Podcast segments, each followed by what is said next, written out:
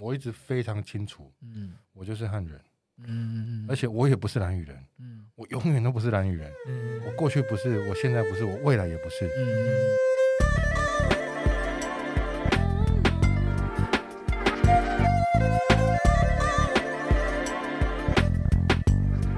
Hello，大家好，我们是亲爱的汉人，我是巴利。我是亚卫，哦，暑假又来啦，加上疫情趋缓，其实很多人呢、都会想要跑到远乡或是原乡去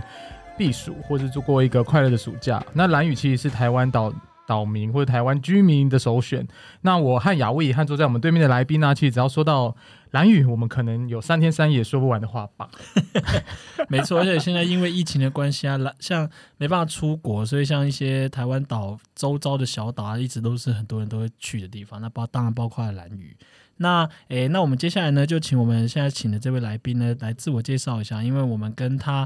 也是因为蓝宇结缘的啦。没错，没错。对对对，好，那我们来欢我迎们的来宾，Hello，大家好，大家叫我南哥就好。对，应该听我知道，听听到我的声音就知道我年纪稍长，所以可以叫我南哥。对对我跟杨卫跟这个巴黎也是在蓝宇认识的，应该可能嗯更早吧？对，姚我应该卫先我应该是在大学的时候就跟你认识，对但是我我呃不确定，那时候不确定你是不是在你在哪里工呃田野，嗯，对，然后后来我到经过去蓝屿之后，认识当地的人，才发现哦，你你也是那个在那边有做田田野，哦对。慢慢才认识的。对这个故事的脉络，就是因为那个当时候那个两位主持人呢，在我朋友的店里面打工对对对。换打工换宿换宿。假，对，打工换宿。连续三年，对对对对对，然后最早开始应该是在我认识的那个呃部落那个社区里面做对对对。做一些社区服务这对。我那时候参加那个返返乡服务，对对对，所以我是比较早认识南哥的。是。对，是的，对对我就看他们两位呢，从非常这这个鲜嫩的这个是 这个体小鲜型跟肉身材的时候呢，到日渐的壮硕，然后现在呃已经逐步的迈入了这个有年纪的这个 状态，我们也都三十了，已经都不年轻了差，不多了。啦。你们的小鲜肉二十几岁我就认识你们了，然后所以这个脉络就是这样哈，就是我跟认识我跟他们两位也是在蓝屿啊，可是我第一次认识南哥，就是南哥是在那个，就是我们那个帮手老板的台东的家，对。你还记得吗？对对对，我那天知道，我跟你一起去识鳖，对，然后被逼喝酒，我那时候还只是大学他那时候，还是台东大学学生，学生不能喝酒吗？为什么可以，就觉得一种好像是被长辈逼酒。对不会不会不会，而且吃石鳖一定要配酒喝，因为那个很咸，你知道吗？就是你不配点酒的话，你会觉得呃这个轮胎皮怎么咬得下去？对，一定要配酒喝。然后那时候应该是谁谁谁，啊，我一个朋友，他就送我一大盒。嗯，然后这种东西你又不可能拿来配饭吃，然后吃不饱，对不对？他不是拿来吃饭的，所以就找一个人，找一就拖到一个年轻人来跟我聊天。拖欸对，我不晓得他愿不。愿意。然后后来第二次更扯，你知道吗？第二次我有一次在台东开会，然后我在路边就走路嘛。嗯，对，因为我在。哦，我好像听听你们对，讲过，是的，没错。然后因为那时候呢，我可能是先去买槟榔来干嘛，我就先吃饭，吃一次呢，然后就啊，嗯，不然那么近叫建设很奇怪，我就走过去了。结果就一台摩托车，然后旁边过去，他都叫我的名字，然后哎、是你，我都说哎、要不然要不然你载我一程好不好？他就载我一程。对，是的，我就背着一个那个开会的后背包，然后就是穿着那个、穿什么好像西装还是什么的，忘记了，穿衬衫，然后就有一个年轻人就骑着摩托车，嗯，就载我去开会了。毕竟毕竟在台东嘛，没有遇到啊。是的，哎、真的在台东到处都会遇到熟人、真的。真的，我们的朋友圈其实非常小。其实我是台东挂的，好，其实呃，南虽然说我们跟南哥认识，或者说我们跟南哥在蓝宇的呃的互动的过程其实蛮蛮频繁，但是我们其实很少听过呃南哥跟蓝宇之间的缘分到底是从何开始，然后并且持续了多久。所以我想说，请南哥稍微简简单讲一下你跟蓝宇之间的缘分是从什么时候开始的其实我跟你们很像哎、就是在二十几岁的时候认识蓝宇，对不对？？OK，二十几岁，难不成你们十几岁吗？二没有二十几岁对不对？OK，我大概也是二十五六岁的时候，那时候认识蓝宇的。OK，所以你可以把我想象成一个在二十五六岁之前呢，他是一个就是哎、完全没有呃启蒙的状态，OK，就是你个人没启蒙，完全没启蒙啊，当然就是对不止不止对蓝宇没有启蒙，对那个台湾的原住民的整个哦，真的假的？社会完全没有启蒙。哦，真的哦、你在接触蓝屿之前完全没有接触，完全没启蒙啊！Oh 就是虽然说我过去有这个原住民朋友，可是他都跟我一起玩而已，嗯就是我们一起生活。真的真的，我有一个非常好的朋友，台只是玩而已。我有一个非常好的朋友是台东的太马里的台湾族，嗯对，可是他我们就是玩在一起长大。可是我对原住民社会或是各式各样的，其实完全没有启蒙。OK，对，然后所以我到蓝雨那一次，其实蓝雨是我的启蒙地。哦，对，就是你知道吗？整个眼睛打开了，然后耳朵打开了，这是为了什么去蓝雨啊？为了什么？就是为了一个不读书的小孩，然后老师想说教训他一下，把他丢到兰屿，让他去做社区服务。真的不骗你，就是这样 什。么意思？是什么意思？真的，因为我以前的状态跟现在是完全天差地别的。我以前就是你在路上看到会骑那个摩托车，然后那种小混混改装改装的那种。是的，我是所谓中台中出产的那个名产。对，真的，对我我老可是二十几岁，你不是台大学生吗？对啊，所以就是我那时候的老师觉得说，哎呀，这个年轻人哦，他其实可能没什么太多的志向，或是这个这个没有太多的一些方向，嗯。然后就办，他就很跟跟在地的一个组织合作，然后做社区服务的。那所以那个社区的协会也好，或是做一些工作，然后就有呃年轻人去那边做服务，嗯。其实有点像你们后来的返乡，返服这是有点像服务学习课，对，没有错，就是有点像这个。然后当时候你们是用这个呃这个暑假的计暑假的计划嘛，对对对对对不对？那我的话呢也是一样，只是他没有一个明确的计划，他就说，哎，我跟这个协会讲好了，那我就丢两个学生过来，所以我就是那一个。然后我跟你讲，就是我进去了之后呢，就是完全启蒙。嗯，原本也是一个，哎，我来这里干嘛？是不是要来玩来玩一下？来玩玩个几个月这样。结果呢，就是呃开始慢慢的接触到一些社区的工作嘛，然后社区会分配你，其实一开始就是请你帮助做一些呃，比如说这个协会有什么活动啊，嗯有什么活动，那时候是先到狼岛，东青。哦，先在在东青，对咦，哦，OK，就是在东青，所以那时候跟东青发展协会，然后跟南屿生态文文化什么协会，嗯嗯嗯，对，嗯。然后就做了很多杂七杂八的事，嗯比如说嗯那个蝴蝶的富裕，哦，就是你对稍早前剖的那个东西吗？那哎、哎不要讲，这就知道我是谁了啊！珠光凤蝶是蓝屿的特有种啊，然后对那时候已经快绝种了，对不对？嗯所以那时候就是呃需要有人去照顾一下蝴蝶。嗯，那所谓的照顾的意思就是说呢，因为珠光凤蝶有另外一种蝴蝶会跟它吃同样的植物，嗯哦然后那个那个另外那个蝴蝶呢又特别的多，叫做红纹凤蝶，所以我们的工作就是要把红纹凤蝶抓走。抓虫，这个对这个就是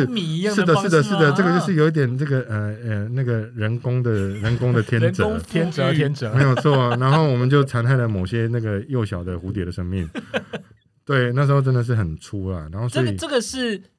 确实有这种解决方法，还是只是你们我想到的？不知道，那个时候是特有生物中心叫我们这样做的，我不管。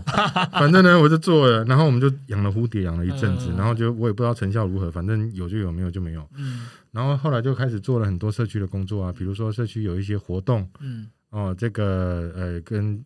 老年家也互动的，或者青少年。嗯以前东兴有夜市，你知道吗？不不，以前东兴有黄昏市场。我知道，我知道，我有经历到，应哎就是我该是最后一趴，对，就是我我们那时候点会有黄昏市场所以比如说没有我没有经历过，比如说你要去协助什么啊，搬一下桌子啊，用个水啊，然后什么什么的，反正就参与社区事务，嗯，然后慢慢的呢就融入了。所以我的启蒙是完全是在蓝屿。那哎，在在那期间，你遇到的那些最让你印象深刻，就是真的有扭转说，哦，你真的有那种文化震撼的事情，你有印象吗？文化震撼哦，最其实最最转捩点的那一件事情，其实没有一个事件是特别的强烈的文化震撼的，嗯其实反而是在这里生活的过程的那个过程里面，你会嗯慢慢的感受到，哎，在这个地方的生活模式是这这个步调，这个模式是这样子在走的。嗯嗯嗯，然后这些里头的那个呃，比如说这个时间的安排啊，嗯。或是做什么事情的安排的那个逻辑，是完全跟我以前在城市里面是完全不一样的。嗯。嗯，所以就是慢慢的会感受到一种状态，就是哎，这个我完全的这个体会到了一个新的新的社会。不同社会，完全不同社会的生活模式，而且你知道蓝屿，因为它是一个独立小岛，嗯。所以它在二呃将近十几年前，快二十年前，它其实跟南台湾还是有很大的差异。嗯，现在可能越来越小哦，可是过去的那个生活步调是完全不一样的，嗯所以就慢慢的从这里面去启蒙。而且我自己的观察，我自己的感想是啊，因为如果是对原住民社会完全不了解的这个主流社会的汉人啊，其实第一步真的是会要先打开。而且打开了之后呢，就会有一种这个比较天真的这种情感的投注，嗯那就是所谓的现在很多人讲那个蓝语病有没有？听了就讨厌。对，蓝雨，你说蓝雨病，我觉得其实我之前有一个观察，就是那种蓝雨病，就是你会觉得在蓝雨的享受的那种非常愉悦的感觉，会延续到你好像觉得说那里是你一个归属，对对对那个归属感。其实我觉得有有时候我会觉得有点，那就是一个投射。嗯，然后那个投射呢，有一个部分是在于说，那是你跟你现实的生活是差很大的对，这第一个有。距离然后第二二个是那个投射是你自己的一个呃呃想象，或是你希望的，你希望达到，嗯甚至你是一个情感的一个投射的标的。对，所以换句话来讲呢，你会开始有了这种起心动念的地方，都是在情感。嗯对对，比如说我关心，我爱这边，然后哎呀这个哇，我思念他是我的故乡，然后我思乡情绪，对不对？嗯，哦，这这个就是现在人家讲那种男女病，听就我现在听得很讨厌了。可是 我坦白说，那个就是一个嗯启过程启蒙的最初阶，对对对对对，对不是过就是过程没有错。可是那样真的是最初阶，所以呢，那个最初阶呢，你不能永远停在初阶嘛。嗯对，而且其实我很讨厌听到有人说啊，我要去这个去这个蓝雨哈散散心，去走一走。嗯，然后或者是说我要在这里放空，放你个、嗯对，放什么空啊？你自己有病不会看医生哦，你自己对我的意思是说，你为什么要把你的负面情绪带去蓝雨治疗？关我什么事啊？嗯你自己有病不会看医生哦，然后你自己有事情你自己不会解决你自己的情绪垃圾哦。嗯对啊，然后你什么东西都丢在那边，为什么我们全部都要来这里接收？你要来我们蓝雨，然后我们蓝雨都要接收你那负面的垃圾，然后说啊，我们在这里疗伤，疗你个鬼啦！就是就是很奇怪的一件逻辑。我的意思是说，呃，这里不是一个帮你疗伤的地方，我们不是接收垃圾的这种对 处置场，我们也不是心灵导师，除非说你给我对对钟点费一个十八千之类的，对不对？然后所以很多人会讲这种东西，我觉得那个是第一个阶段，就是嗯最初阶的启蒙跟情感投射。嗯所以我关心，我爱他，然后我想念他，然后我觉得我应该啊，就是对啊，应该要跟他我觉得这哦赶快接近这样。这个情绪真的是，因为我我好我也有哎，你说一开始吗？对对对对，你也在那个最初阶，就连我自己是原住民，我都觉得有，因为我就觉得好像比我们那边还要再落后一点。我其实我其实我自己的，我其实我其实有快速的经历过这个过过程，只是因为我刚好那那一年待在蓝屿的时候有这种感觉的时候，同时间也被另外一个原住民前辈有提醒过，嗯所以我有蛮快的就是调试的这个状态。对，所以我觉得重点是你要往下走，对就是你要你要你你既然耳朵开了，你既然眼睛开了，你开的过程呢，并不是投注到你自己的情感或是情绪，只留在那个层次，那不行。嗯。你其实要慢慢的去理解到说为什么会有这个状态，没错，嗯。可是我为什么会出现这个样貌。嗯，我很想分享说我，我被打开的，我觉得是一个很印象深刻，是我们的老板娘就会载我们去环岛，嗯，然后经过核废厂的时候，我那是我人生第一次遇过这么凶猛。的，这么直接对对对他们就直接就就直接骂，然后直接经过大骂，之后对他们比中指嘛，我有印象。然后我那时候就缩在旁边，然后他们他然后亚威是一直笑，对对对，我当下下是被吓到的，因为我想说，哇，就是这边到底发生了什么事，然后这岛到底经历了什么，然后对对对，然后人怎么变，所以你看哦你看哦，很多人有蓝雨病哦，就哦，我好想要回到那边，然后这嗯个拥抱大自然，然后是呃一一解我的思乡情绪。可是问题是，如果如果今天蓝雨的问题，那你有没有跟你有关？嗯你要不要处理？你要不要扛？你要不要关心？哎，我问你要不要？还是说哦没有，我只想要来这里体验一下这里的美好。我跟这里是，我永远支持你们，但是你核废料我不出力，不好意思。我 问你是不是很那样？我很多人其实我看在，就是我们都知道会有这个过程，其实很多人都是这样子。当你第二个阶段你要进入到，就是你能够呃转换情境，或是那个社会状态去理解去理解到这整个社会的脉动，嗯，而不只是喜欢这个社会的脉动。对对对对对对对，那个喜欢哦，这是一个真的是很出街的启蒙的一个状态。那但是你喜欢他，就像你知道那追求人家你喜欢他，但是你完全不理解他，嗯。你也不跟他感同身受，然后一一堆一天到晚买一堆奇怪的衣服给他穿，像恐怖情人哦，对，就是类似，你要去理解他，然后我真我真的有遇到，就是朋友的经验有发，就是那种来蓝雨的人，然后发、嗯就是那种。就是做出一些支离破灭的发言，就是说什么，哦、我真的很爱蓝雨，我真的对这蓝雨很有感情，但是我觉得核废料应该放在这里。我心想说，Hello，啊，甚至甚至有一种状况是因为我很爱很爱，所以我觉得你们应该要这样，哦，应该要这样做。这就是那为什么你我我们不这么做？常讲的原住民狂热分子，子对对对对对原狂对原这个狂东西。然后你知道吗？他的最初的出发点其实也出自于那种爱，或是说那种情感的投射。为什么不这样子做呢？本来就要这样啊！我真的很爱这里呢，就是这个一定要这样子做。所以我觉得那个是他还没有进入到下一个阶段，就是你能够去同理的去理解这整件事情，而且把你放在那个，把你自己放在那个位置。嗯，嗯。而不是把自己放在外面看说哦，你哦这不对哦，诶啊，我情绪上情感上支持你们，诶，但是诶对再说，诶，那就是真的是完全你要把自己放在里头哈，对。这整个社会的运作里头，能去理解那个，你才能够理。解到，而且你要知道你自己在这里面的这个理解的状态的位置是什么。嗯。对，我觉得那个就是第二个阶段。嗯。对，哦。然后我自己最近这几年又进入到第三个阶段，真的，真的，真的会进入到第三个阶段，是因为我这个从这个情感上哈，或是说到呃这个融入，或不要讲融入啊，就是完全理解，或者说跟男女的社会比较连紧密的脉动连接，嗯包含思考模式，嗯包含说整体的一些想法。那我这这个，我说我这几年进入到第三阶段的原因，是因为我又这几年开始又做了有机会从事了一些工作，然后那些嗯工作是有关于蓝屿过去很鲜为人知的历史，嗯。嗯而且是属于比较属于那种黑暗历史，，OK，嗯大家不太敢讲出来，或者是不太想讲出来，或者是有点像施利德班这样子类似，对，就是过去的黑暗历史。那这个黑暗历史是跟、呃、可能被国家欺负了等等之类，或是比较遭遇到不太人道的对待，然后不到不太好的对待。嗯哼。那这些东西是隐秘的，嗯所谓的隐秘是他不想要让他的小孩子知道，因为他是不光荣的，或是说他是一个哦。有伤痛的历史。那同时呢，他也是不想要让这个不好的宿命再传下去 OK 所以也不讲。嗯。那可是这件历史呢，就是我最近这几年有在做这些东西，我突然发现一件很重要的事情，就是这一些呃长辈或老人家，他会把这些故事告诉我，嗯。可是他不会告诉他的小孩。嗯，OK，对，这是一个很特别的男女文化，就是他把这件事情托付托付给一个呃看起来，诶、好像有一点男女气质的外人，OK，，对，然后有让这件事蓝语气质的外人，对的外人这样子，嗯。然后所以他这件事情在他的顾虑上面就可以解决，而且也可以让这件事情往下走，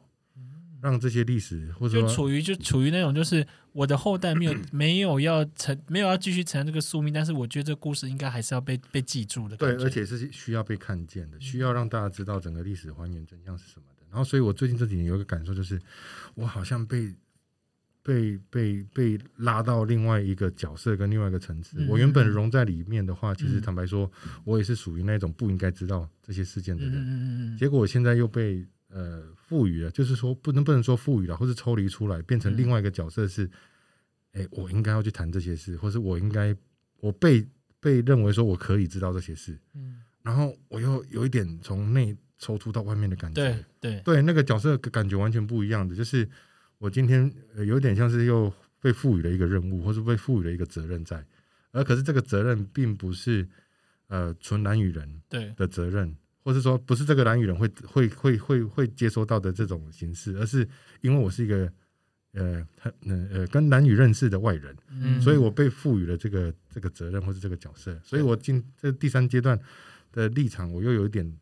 变成呃在外面的角色。反正是新的啦，新的位置，对就是有点这个新的位置让你就是那个感受会很很很深刻。对，就是有点内外交换，然后从启蒙开始，嗯一直到涉入到蓝宇的公共事务，然后一直到现在又跳脱出来，变成呃另外一个新的感觉，就是有点像是呃呃承接了某些期待或者某些是责任，嗯对，那种。感觉是完全不一样的。所以我大概这整个历程的心路历程的变化，就是会从一个 outsider 变 insider，嗯然后到一然后个到一个又凹又又又变成凹音、凹音、凹音这样子，然后哎、对，一直进去，一直出来，哎、这个不是在讲什么，什么啦？好了，那就是角色会有一次转换的，对对这个角色，其实我也是想要延续到我有一个问题，其实蛮想要问问那个南哥，就是因为其实你后来呃好像是研究的田野地也也还是都是持续在跟蓝宇有很多的接触嘛，对不对？哎、对，都有相关。对对对，然后其实我蛮想要知道说，在你成为 insider，就是所谓你在第二阶段这个过程啊，你是如何拿捏与当地人之间的分寸？因为就像你刚刚讲，如果是处于一呃第一阶段的那些人啊，他们可能会一直觉得说，哦，因为我常常来蓝屿，然后我、嗯我跟呃可能跟当地的人喝过酒，他就觉得说我跟他们之间的关系应该是可以是很密切。可是实际上我们都知道，作为一个作为一个呃不是蓝屿人的这个这个角色，本来就应该要好好拿捏那个那个跟他们之间的那个分寸来，才不会沦于说大家会觉得，哎、你你凭什么像帮我们诠释我们讲东西，或者说你凭什么讲，凭什么代替我们讲一些我们的我们的事情？嗯。那我想说，你在这个呃田野的过程中，你会怎么去去拿捏这个那个尺寸呢、哎、你们应该对，你们应该很常听到很多人就会说我们是在扮演一个桥梁的角色，对不对？对对对对嗯，但 我不扮演桥梁，没有桥梁，对，不要扮演这个桥接者或是串接者，是嗯对，你要把自己的身份放掉，变成一个工具人，人家叫你做什么就做什么。有有有没有这种有没有这种自觉或是这种愿意愿？嗯这个是关键哦。我我想的意思就是说，今天如果我们今天呃某一个外面的专家或学者，或者是说任何的这种桥接的人哦，就是说，嗯。哎呀，我要扮演这个跟国家啦、跟政府啦、跟谁谁谁之间的沟通的联系，那我的角色很适合，因为我是专业者。其实哈，那个没有放下自己，嗯哼，嗯你在这个场域里面，你还是希望你自己的角色是你你定义的那个样子。是。嗯你还是在扮演着，你还是在控制着某些你想希望自己能够掌握的那些权利或是资源。对，嗯可是你没有真正把自己放掉。比如说，如果你今天有任何的专业或是有任何能力，你们能不能放掉自己，进到整个场域里面，让场域去分配你，让这一群人分配你，或是赋予你，或是决定你要做什么？是你有没有这种自觉，或是你有没有这种自己的意愿？如果有的话，我才觉得你才是真的跟部落一起工作。这其实我在跟蓝宇的，我我们这几年去蓝宇，其实我在第一年去蓝雨的时候，其实就有这种感觉，就是我一直觉得我认知的东西一一直被打翻，打就是被被被解构之类的，就是他们其实跟我们跟他之间的关系不应该是我们在觉得说我们替在在为他们好，或者说我们是替他们做了一个好事，没错，其实在，在蓝雨的时候，我对于这种这种这种教训是很很切很切切，就是很深刻的。所以我觉得刚刚那个南哥讲，其实讲的是蛮蛮好的。对啊，嗯所以我自己的深刻的感受就是，你有没有放下你自己，然后到这个整个嗯蓝宇的社会里面，你只要在蓝宇社会里面呢、你很自然而然的会找到你自己这个身份跟角色的定位，因为很多事情是在一个呃集体性的这种做的方式里面，你就会被设定的某些的呃你要出什么力气，嗯，或者说你该出什么力气。那这些东西并不是你自己去控制这个，呃，我刚刚讲的这个角色跟身份。如果你今天一来就说，哦，我要当你的资源串联者，我要帮你们搭桥，搭个鬼啦！是你自己要变成桥吧？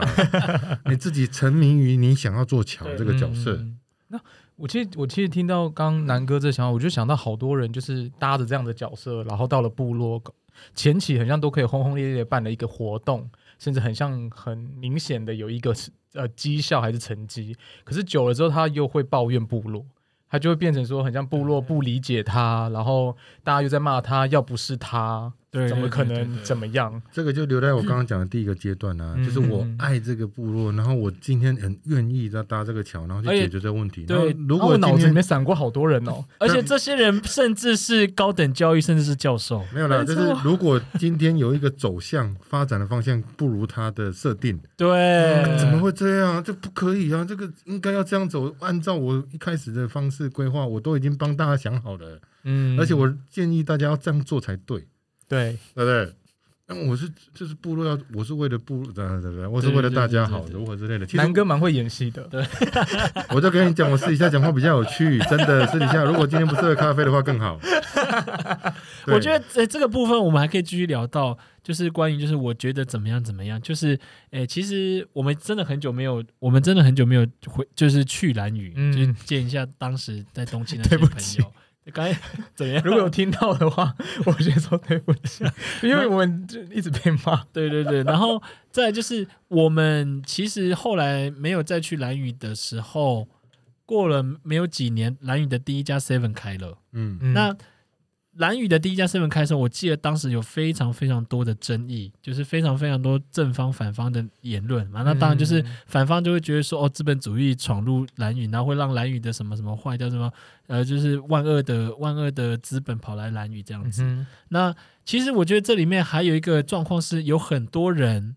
包括包括公众人物、艺人哦，他们都会说，他们觉得应该要让蓝屿留下他们最原始，或者是他们最最风光明媚那边，不应该有更多的像这种，呃，这种资本啊、建筑物啊、超便利超商这种东西嗯。跑到蓝屿这边。嗯那我记得那时候，包括呃呃南哥他也有讲过一些一些评论嘛，其实我蛮想要听听看如果南哥对于这件事情的看法，因为嗯。呃，我觉得，而且我记得蓝宇的第一间 Seven 的，就是反正是当地人去出资要求要盖的嘛，对不对？那我想听一下嘉南哥，呃，南哥怎么想这件事情？其实蓝宇的 seven 都都是当地人出资要盖的，对，嗯所以它其实不会构成没有没有所谓的说这个呃外来投资或是外来介入的这个问题。因为我们常常很多人说是外来去炒作的，其实蓝屿人家 seven 没有，第一个先厘清没有这个问题。嗯那第二个，它存在的一些现象哦，蛮有趣的，就像刚刚那个主持人讲的，抱歉，有一个是。呃，有些人会觉得说啊，蓝屿不可以这样了，最后的净土我们怎么对对可以对对对危害它，让它变成失守了？然后最后一块没有 seven 的离岛，或是没有 seven 的地区，对对对，失守了。可是这就是一个浪漫的想象，就是你知道吗？就是我的后花园是必须保持着山水纯净，哦，人民生活淳朴，然后务农勤奋，类似这样的，类似这样的想象。所以当我一个都市我一个都市人去度假的时候，我就可以享受这对种哇，这个太棒了，这个闲云野鹤的风光。如果它跟都市一样，我就不去度假了。然后，所以你看，他把它当一个度假地，他把它当一个美地，他把它当一个一个梦幻的地方去做投射。嗯。它就某种程度上面限制了，或者是排除了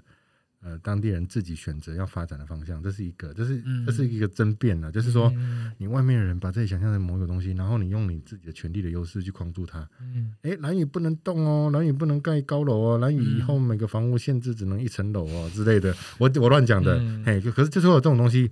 很莫名其妙的东西会主张会出现。是，嗯然后而且权力又特别大，就是讲的东西又特别有效，然后都是一群投射的人，这是第一个问题。嗯那第二个问题其实比较存在的是，呃，我讲的是内部的问题。是所谓内部的问题，就在于说，呃，今天做 seven 它是完全就是商业性质。是，嗯好，seven 也好，或者是蓝宇需要的东西也好，其实蓝宇需要很多东西，比如说蓝宇需要医院。比如说蓝宇需要热好的热色处理，比如说蓝宇需要好的这个 WiFi，或者是电信，或者是水利跟电力设施，嗯蓝宇需值得本来就需要这些东西。嗯好，那所以呢，我讲的那部问题就在于说，如果今天有一些重要的事情，我要往蓝宇要往下一步走，请问哪一个是优先次序？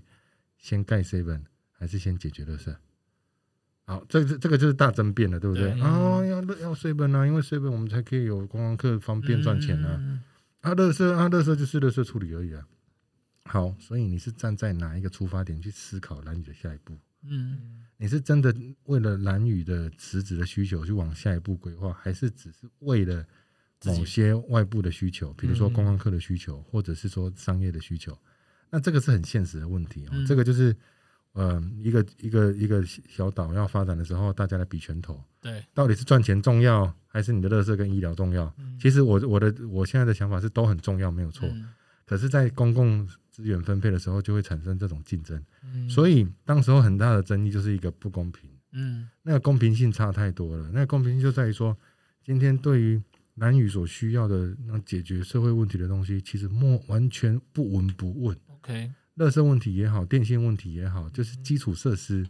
道路品质，嗯完全不闻不问。结果今天开 seven 开各式各样的商业服务的东西，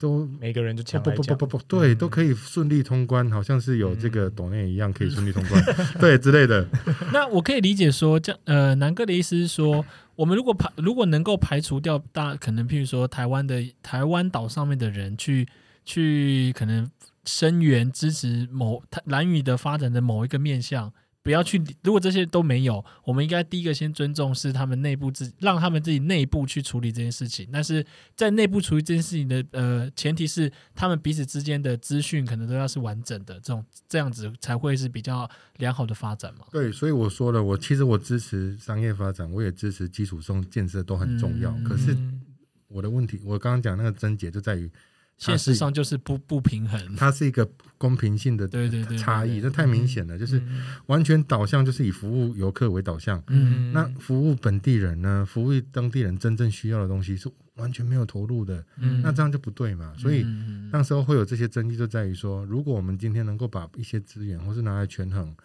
你服务游客可以赚钱，可以经济发展可以，可是你也需要解决当地的问题、民生的问题。这个东西下去之后，大家才会心服口服嘛。啊，所以嗯我说的就是发展商业重要哦，但是基础的需求也很重要，所以当时候 seven 应该是已经有七八年以前的事情了，第一间哦，所以当时候的对当时候的这个争议是在这边，然后后来也开了第二间 seven，甚至也开了很多的 pub 啊，也开了酒吧，各式各样的都有了。嗯那我觉得那个可能都是一个发展的一个结果啊，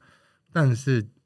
真正的民生需求这些事情还是不能被牺牲、被忽略。嗯，哦，即便说大家现在已经有赚的一些不错的钱，或是一些民一些这个经济的收入不错，但是我刚刚讲的基础设施是属于大家的，那个不是说你今天赚了多少钱之后，你的道路就会变好，那不可能的事情，你不可能自己出钱花修马路嘛。嗯所以那个东西反而是要需要把更多的资源投注在那边。那这个就是岛屿的定位啦，就是 Seven 的问题导出来的最大问题就是蓝屿的定位到底是要服务外人还是服务自己？哦，那么岛屿的定位才是才是 Seven 问题背后的一个比较大的这个终结点。那真正的问题在这边，嗯你今天岛屿是服务台湾人为导向的，还是要让蓝屿人在这里能够安身立命的？嗯。这是两个完全不同的方向。My God！然后，可是我我不，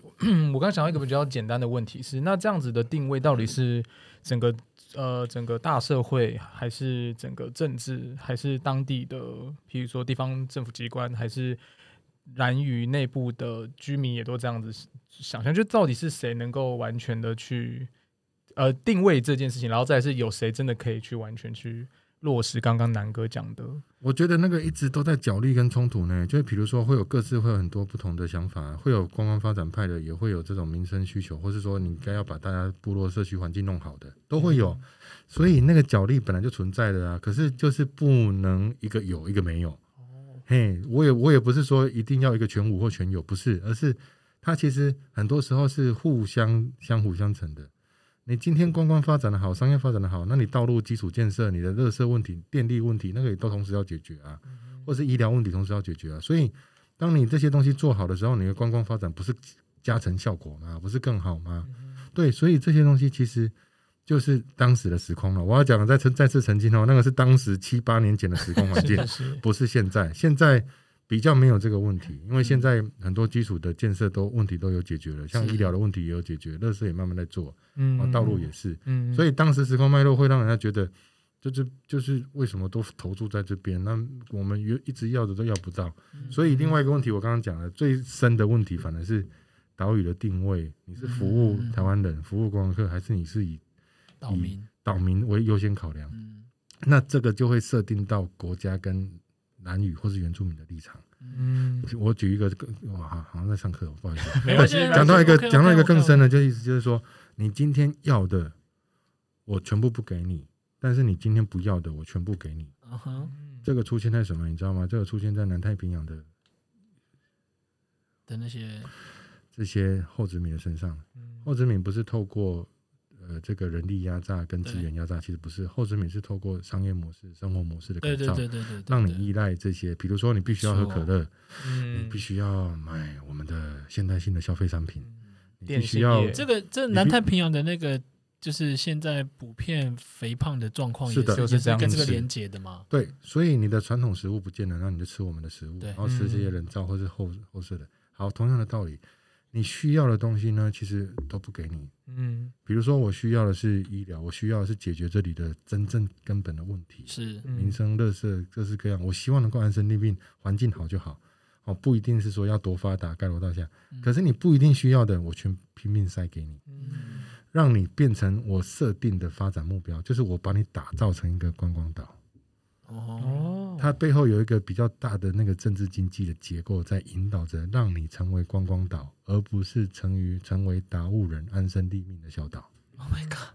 哎，我哦我讲的是更深层的啦，这是一个大的政治经济结构，是啦，是，所以它就会跟国家的设定有关。国家设定你是一个观光岛，还是你是一个蓝屿人的自治的岛屿，一个蓝屿人拥有的岛屿，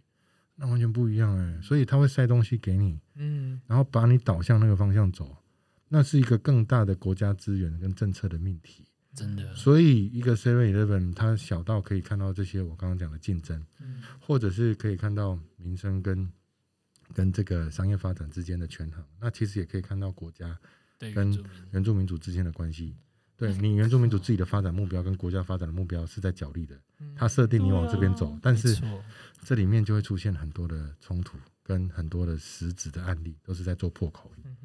那刚刚南哥讲到这些，其实南哥正在也正在写那个嘛蓝屿观光的历史，嗯，所以想要知道就是主要的内容在谈什么，或是有什么有趣的点。对，就是可以还是跟刚刚讲完了，其实跟这个刚刚讲这个是比较后段，嗯，嗯就是一开始也是一样哈，就是所有的这些原住民地区都会被设定为观光区，是，或是说资源的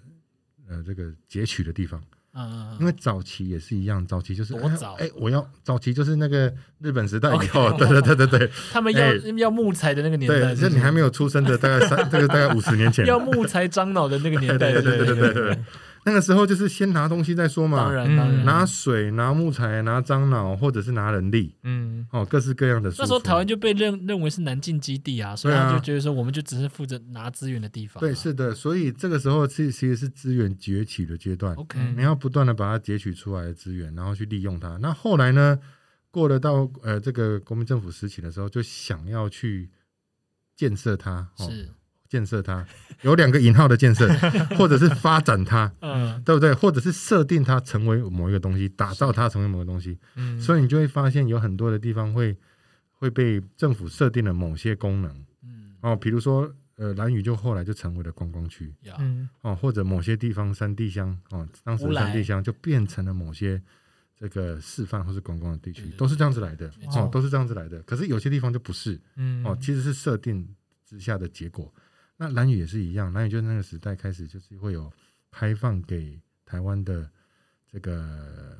呃，应该是大专生为主去做参访、去做教育，哦救国然后后团对救国团。哦那后来又开放比较多的大众观光，是在民国六十几年的时候，对，嗯然后大众观光，可是那时候的观光其实是政府的政策设定下所产生的，其实那个观光非常的恶质哎、非常的劣质跟恶质，其实这种掠夺式的观光，比如说我举个例子哈，嗯这个我们的朋友共同的朋友，他们在小时候啊，就是会看到游览车载观光客，那观光客呢到了这边之后，就看呃过去的传统物跟这个他们看到的这个原住民的这些服装，然后啊奇装异服好好笑啊，各式各样的，然后就把各个地方取的名字起的莫名其妙的名字，然后看到小朋友来来的时候呢，就拿着一把糖果撒在地上。啊，撒在地上的时候，小朋友就过来抢抢抢啊！过来抢的时候，他们就赶快拍照，咔嚓咔嚓咔嚓咔嚓，就是小朋友抢食这些糖果的画面。你有没有觉得这个在公园跟鸽子在喂鸟是一样的，很恶劣？其实其实是很劣质的，嗯或者是说用很奇怪的不等价的关系去跟别人合照，或是取得某些物品，嗯，比如说拿一包香烟啊，或是拿什么东西啊去做这些交换、拍个照，或是各式各样的，这些是当时候的劣质啊，劣质观光的发展。那我们现在从事后哈，就是从已经过了七十五六十年、七十年来看，我们会觉得哇，那个好糟糕哦，好退伍哦，好落后哦。但是其实那个时空环境，我可以，我可以，我可以知道为什么会这样。就是实际上那个时空环境就是一个掠夺式的消费。对，我只要有钱，我就可以去做做这些取得或是消费，而且没有在讲究所谓的尊重互互惠跟权利，完全没有的。所以观光行为本身就是一个充满着优势、权力优势的掠夺。嗯嗯嗯它只是把它转换成资本，转换成货币，或者转换成我不是一个呃有钱有闲出来观光的人，你是被观光的人，在那个时代是如此。嗯那那个时代呢，呃，我也不是要清算这些人哦，我只是说这个东西是错误的，也要被检讨。检讨的目的是我们希望往下走，去改变它。嗯好，所以下一个阶段，慢慢的，个人的观光行为当然是有慢慢在改善了、而从民宿阶段从那时候回来，可是呢，整个观光的政策跟引导呢，在台湾还是把蓝屿塑造成一种边陲地带，就是、嗯，哇，这是一个国之边陲。就像你刚刚讲的那样嘛，就是一开始讲那种对于对于 Seven 的那个嗯抗拒，就是来自于这种心态嘛，对不对？对嗯对，然后所以它是一种意象或是一种投射的塑造，然后把它塑造成蓝宇成为这个一个边陲的形象，然后去设定它的卖点，或是设定它成为一个观光的这个这个叫什么吸引力。嗯对，那所以，呃，对于达悟人而言，对于蓝屿人而言，他其实自己从来没有展现出他自己，自己从来没有自主选择他想要展现的样子，而是被嗯设定成什么样子。就像我今天设定你要演什么角色，可是你真的适合演那个角色吗？从来没有人问过你，从来没有人设，从来没有人理解过你自己能够自主选择的权利。嗯而是我今天设定你就是这个，那我们的工，我们的目的就是要让一群人来看到你应该要那个样子。应该要变成这个样子。这个这个最著名的就是刚刚的刚刚所以前所提的这些九族的文化都是如此，嗯一直复制到现在也是如此。所以我大概是把这几年的一个历程去做整理，然后还有包含国家政策啊，以及一直到民宿开放之后，呃，很多青年或是很多年轻人回流我，猜是两千年以后。对，两千年开始，两千年开始，对，两千年开始重新塑造的。那这个两千年之后就比较复杂了，就是我刚刚也会包含到 seven 的议题，嗯，还有国家在这里面也退居后线了，好像一切都是市场导向，可是实际上背后还是有国家的影子。是。对，就慢慢写这个东西、啊。提到类似像圆狂的概念吗？什么东西？原狂是什么？对，有有有有有提到这个概念吗？哦，有有有有有有有就类。似这种影有对影响的。对，那所以就是会慢慢把这个东西整理出来，然后就把里面尽量写它写的有趣一点，然后把它变成一个故事去做一个交代。你打算要公公就是看在哪吗？还是说？有啊，空看在那个巴拉人巴勒人类学，哎，真的假的？哦真的，我现在压力很大，因为因为他们要写的有趣，对，对啊，对啊，对对确实。对他们要写的有趣，然后篇幅不能太多，不能太啰嗦，这样。哎，要不然你就写一篇不呃有趣的很短，但是你不有趣的还是继续写下去啊。我不有趣的会会写很多，而且这个我会骂很多，对，对 没关系。对，但是有趣的。东西，我会大概设定一这边已经有两个读者了，所以我想看。没有啦，因为对啊，就是很多东西实际上是有蛮多问题是值得检讨 跟值得回顾的。我觉得，而且我真的觉得蓝宇蓝宇真的很特别，因为他他除了是可以让汉人或有一些反省，其实也也有也有那个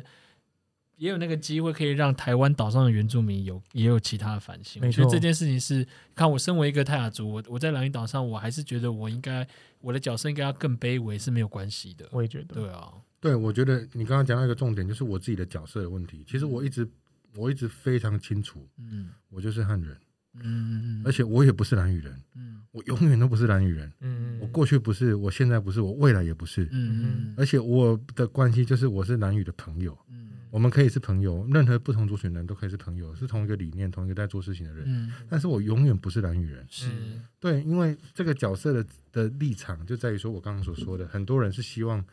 呃，啊，我这么爱你，就是我这么热爱蓝屿，然后我要变成蓝屿的一份子，我我应该这样子说哈，就是，即便我们在这个社会里面是获得肯定，或是说获得大家的理解跟认同，但是我嗯。永远就不是蓝屿人。嗯。我讲了很，我跟很多朋友都聊过这个话题，就是说，你小时候啊，去捡那些糖果的生命历程，我没有。嗯我看到的是呃你被你告诉我这个故事，或是说你们这个呃曾经被这样子歧视，但是我没有被这样歧视，我真的没有。我从小到大就是没有，但是我的父执辈他们可能做过这些事情，就是汉人的社会。是嗯，所以我我坦白说，我即便理解到这整个历史过程，我没有办法设身处地的感受被歧视的痛，是嗯我没有办法理解，但是我知道它是不对的，所以我的立场是我身为一个汉人，我要去解决那个不对的事情，而不是我设身有办法感同身受的说我的生命里面也如何如何，我觉得那完全是不同的。所以对我自己而言的话，我非常清楚，我是一个能够体会或是说能够理解、能够理解蓝宇做事的逻辑跟脉络。那但是呢，我永远是一个汉人，所以我也不是在帮助蓝屿人，我也不是在这个哎、我爱蓝屿，所以我要帮蓝屿解决问题，没有，从来没有这些事情，而是我认为这些事情是该做的，它是错的，它是不，它是应该要被解决的，所以只是今天这些事情发生在蓝屿，那蓝屿又是我的情感上的启蒙地，嗯或者是说我们朋友之间的亲密关系，但是我并不是在为蓝宇做事情，嗯我也不是在为原住民做事情。换句话来讲，我反而是在这个帮广大的汉人 在解决他们这些发生的错误的问题。嗯有某种程度上来讲，可以这么说啦。嗯对，反而是在解决这些啊，你们屁股都不擦，害我要帮你们擦这之类的这 样。哎，对啊，我我觉得今天这样听下来啊，我觉得南哥真的可以给广大的汉人一个很很，就是可以去思考的地方。我觉得，我觉得今天我们这两，我们我们这一集，我们两个人很安静也是对的。你不觉得我们今天这这一集很安静吗？我觉得我非常的非常的爽哎，非常享受在这个讨论这个氛。围里面，因为大家都会一直都觉得说我们两个才是那个一直在骂汉人的人，但是今天有有一个 今天有一个人有一个汉人在骂汉人，其实对我没有在骂，我只是觉得一直在擦屁股很累这样子而已，对不对？我又不是保姆，又没有人给我钱啊？是不是？对 好了，那我们今天其实就非常谢谢那个南哥来。其实我们其实觉得还是意犹未尽啊。我没觉得下次有机会，我可以，我们可以在可能等呃南哥的那篇文章出来之后，有一些回响之后，我们再嗯看有没有机会再请南哥上来，再上来录一集啦。然后或是南哥要不要讲一下？呃，八月不是有一个活动吗？八月那个活动吗？什么活动？很多活动哎、哦，好，那算了，，啊那没关系，好，反正今天呢就 就到这边啦。好就是暑假放松啊，我觉得就是脑子还是不能松啦，而且对于族群的敏感度，我觉得要更加的加强，而且更敏感，因为其实这其实不是学识的问题，而是其实是一个会不会做人，而且如何能够因为一趟呃一段旅程或者一个对于原住民的互动，然后一个反身性的思考，我觉得这是非常不错的。但这件事情本来就很困难啊，不然我们为什么会一直录 podcast，然后一直讲？对，没错，然后今天很开心南哥能够来我们的节目，然后也给我们很大的，嗯，心思，我就是 feedback。真的，我很喜，我很喜欢是很大的，乐趣吧？真的，一方面啦，我觉得对有看到南 南哥不同的面相，没有，那是因为巴黎一直都蛮怕你的。哎呀，没有私底下聊过天的。因为就被逼喝酒啊，啊，还还在想。好了，我们今天就非常开心，南哥来到我们的节目。OK，谢谢。好，我是巴里，我是杨威，好，拜拜拜拜。